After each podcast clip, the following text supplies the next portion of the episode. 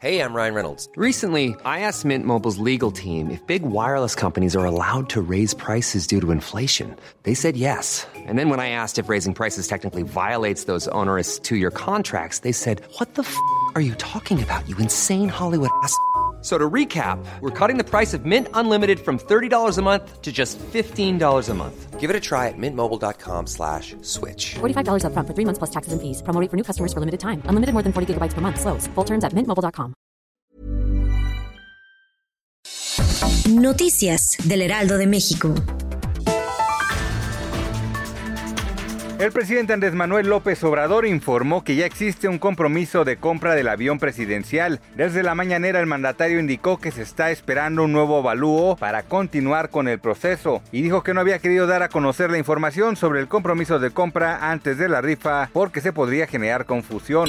Las metas fiscales del gobierno mexicano propuestas recientemente tras la entrega del paquete económico son demasiado optimistas, lo que a su vez las hace poco creíbles. Así lo informó Carlos Hurtado, director del Centro de Estudios Económicos del Sector Privado, quien durante una entrevista con Mario Maldonado para Bitácora de Negocios destacó que hay un problema de la economía mexicana que no se relaciona con la pandemia, sino por la falta de inversión productiva en el país, y es muy lógico que los proyectos del gobierno no son las mejores opciones para atraer la inversión.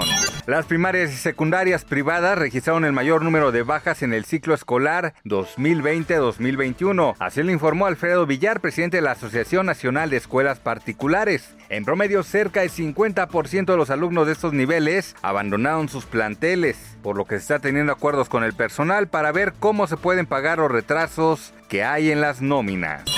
La cifra de muerte y contagios de COVID-19 sigue aumentando alrededor del mundo y aunque no hay herramientas para prevenir la propagación, existe gente que no quiere protegerse. Por eso en Indonesia el castigo es ejemplar y las autoridades de aquel país decidieron que en forma de castigo, ocho personas tendrían que cavar tumbas especiales para las víctimas del coronavirus. Fue el jefe del distrito de Cerme quien indicó que los residentes que no usaban cubrebocas tenían que cavar las tumbas para los fallecidos por COVID-19. Noticias del Heraldo de México.